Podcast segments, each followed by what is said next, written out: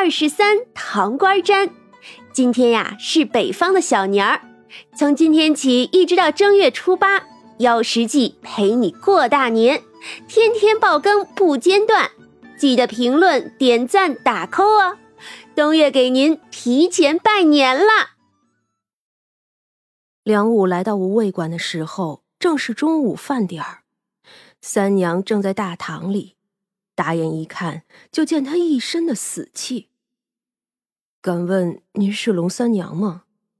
嗯，找我有事，后头说吧。说着，就把人带去了后院里。一进去，那梁武立马就跪了下来：“求娘子救救我妻子吧！”你妻子怎么了？都说您这里可以满足人的心愿，我听了信了。我娘子去世三个月了，可她每天都回来，她可以复活的。她说：“只要我来找您，定是有办法的。”三娘看着他，轻轻摇了摇头：“哼，令死人复活，你知道你在说什么吗？”“我知道，我知道，是不是要我的寿命、来生的呃福气、运气都好，都可以？”“我没这个本事，你回去吧。”三娘一眼就看出来，他娘子是病故，这个有什么可救的呀？世间哪一天没有无数人生老病死？这要是都救，那三界早就乱套了。为什么？不是说可以的吗？我愿意付出代价，我愿意啊！梁武整个人瘦得一把骨头，眼圈赤红，疯魔了一般看着三娘，哼，继续纠缠下去。你都要死了，还能付出什么呀？你妻子死了三个月，你就算每夜都跟那鬼魂在一起，也不至于成这样。你是主动叫他吸食了阳气吗？自然，那是我娘子做这些都是我愿意的。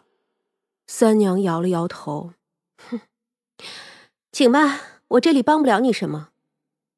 梁武最后只能不甘心的走了。这人是疯了吧？大概呀，这就是凡人所谓的情痴吧。本以为就这样了，三娘虽然看出来这男人不是英年早丧的命，可人的命数啊是会改变的。长期跟鬼魂这么纠缠，对于梁武来说必然只有一死。但是次日里就有消息说，那梁家呀请了道士去坟头看了。必定是家里人也担心梁武的身子，所以瞒着梁武开了他娘子的棺材。这无味馆里不少人聊起这件事儿，那都是津津乐道的。有个叫赖二的泼皮，常来无味馆吃饭，他的消息啊是最灵通不过。这个时候呢，那赖二就讲述了起来，就跟那自己亲自见过了一般。我跟你们说啊，那个呀可忒吓人了。说是那尸身啊，就跟活的时候一样栩栩如生的。那孙姥姥本来是去给穿衣的，结果你们知道吗？她伸手啊，在那脸上碰了一下，哎呦喂，还是温热的呢！胡说，那要还是温热的，不就成了活人了？自有人反驳，那赖二就摇头。我这人平素是喜欢吹牛，可吹牛是吹牛，哪回我不是明着说呀？这回呀，真的是这样。不信的话，回头你们去问问那孙姥姥去。这孙姥姥啊，是专门给死人打扮的。有些人的家里死了人，不愿意自己动手的，就会请他过去。本以为去了呀，是要收拾个不好看的尸骨。没想到开棺后，竟然发现那尸身居然是好好的。众人你一言我一语，反正对梁家的事儿都是十足的好奇。哇，那要真是这样的话，可真是够吓人的了。这是要尸变，还是要诈尸啊？哎，法师们都怎么说的呀？那个呢，就不知道了啊。当时啊，就把那棺材连着人给运走了，说是啊要送去外头的道观里。那几个牛鼻子可说了，这事儿啊非同小可，留下就是一患无穷，所以就给带走了。估计是要紧吧。众人更加议论了起来，反正都觉得这事儿啊是个大事儿。三娘听着倒是好奇了起来，索性呢就随手揪了几片合欢花的嫩叶子丢了出去，一片呀去了道观里，一片则是去了梁家。不多时，这两片叶子就都回来了，这嫩叶上裹着两根头发。三娘铺开水镜，还拿了点心，给自己泡了一壶茉莉花茶，坐在这儿看了起来。薛冲呢，今日并不在家里，他去跟上次那几个道士抓鬼去了。水镜中，起先是那梁武与妻子林氏刚刚成婚的时候，虽说两个人都是普通人，那梁家也不过是殷实的人家。但是小两口的感情啊，那是极好，真正是蜜里调油的过着。五年里，那林氏生了一双儿女，打这儿啊，就算是儿女双全的好人家了。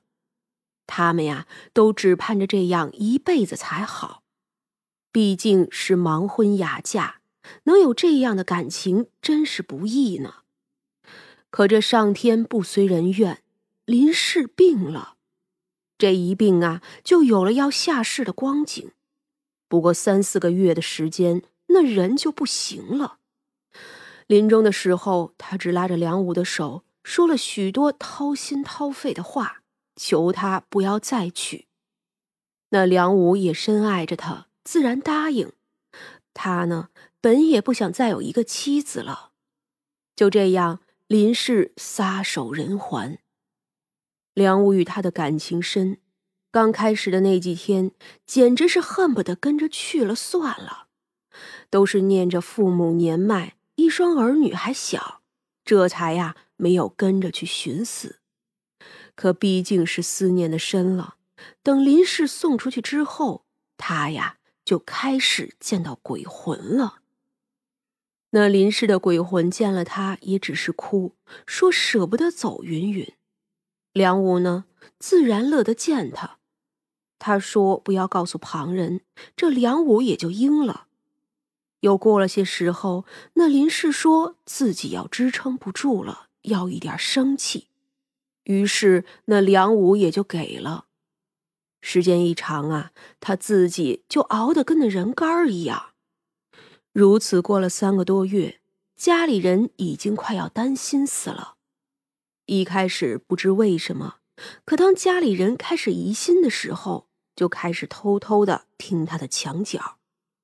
这一听啊，可差点把他们给吓死，竟然发现儿子这三个多月都是与鬼魂一处，又怕惊动了儿子出了事，这才偷偷去找了道士。而那梁武呢，正是听了林氏的话，才去找了三娘的。林氏一开始真的只是舍不得，可渐渐呢，就生出别的心思来。他不断的吸取梁武的生气，然后滋养自己的肉身，只求啊，复活的时候还能是自己的身子。他听别的鬼魂说了无味馆，就央求那梁武去找。只是他也不知道三娘不会做这种事。时至今日，他已偏离了最开始的路。假如说三娘能叫他复活，那代价也绝不是梁武能负担得起的。而梁武呢，一腔爱意，什么都没想，就这么直愣愣的去了。此时的道观里，那道士们将符纸贴在了女尸的手心、脚心、前胸、后背，还有脑门然后啊，就开始念咒了。那四周挂着的都是桃木的东西，整个屋子里都有防备。有这些道士这林氏的尸身自然是保不住的。看到这里三娘摇了摇头。唉这世间人呀贪欲最为可怕。人一旦有了贪欲你就越来越想要更多这样就渐渐的走进了深渊。你越来越想要更多就渐渐的走进了深渊。林氏本来下一世的命格还算不错可到如今不光下去还得受罚了。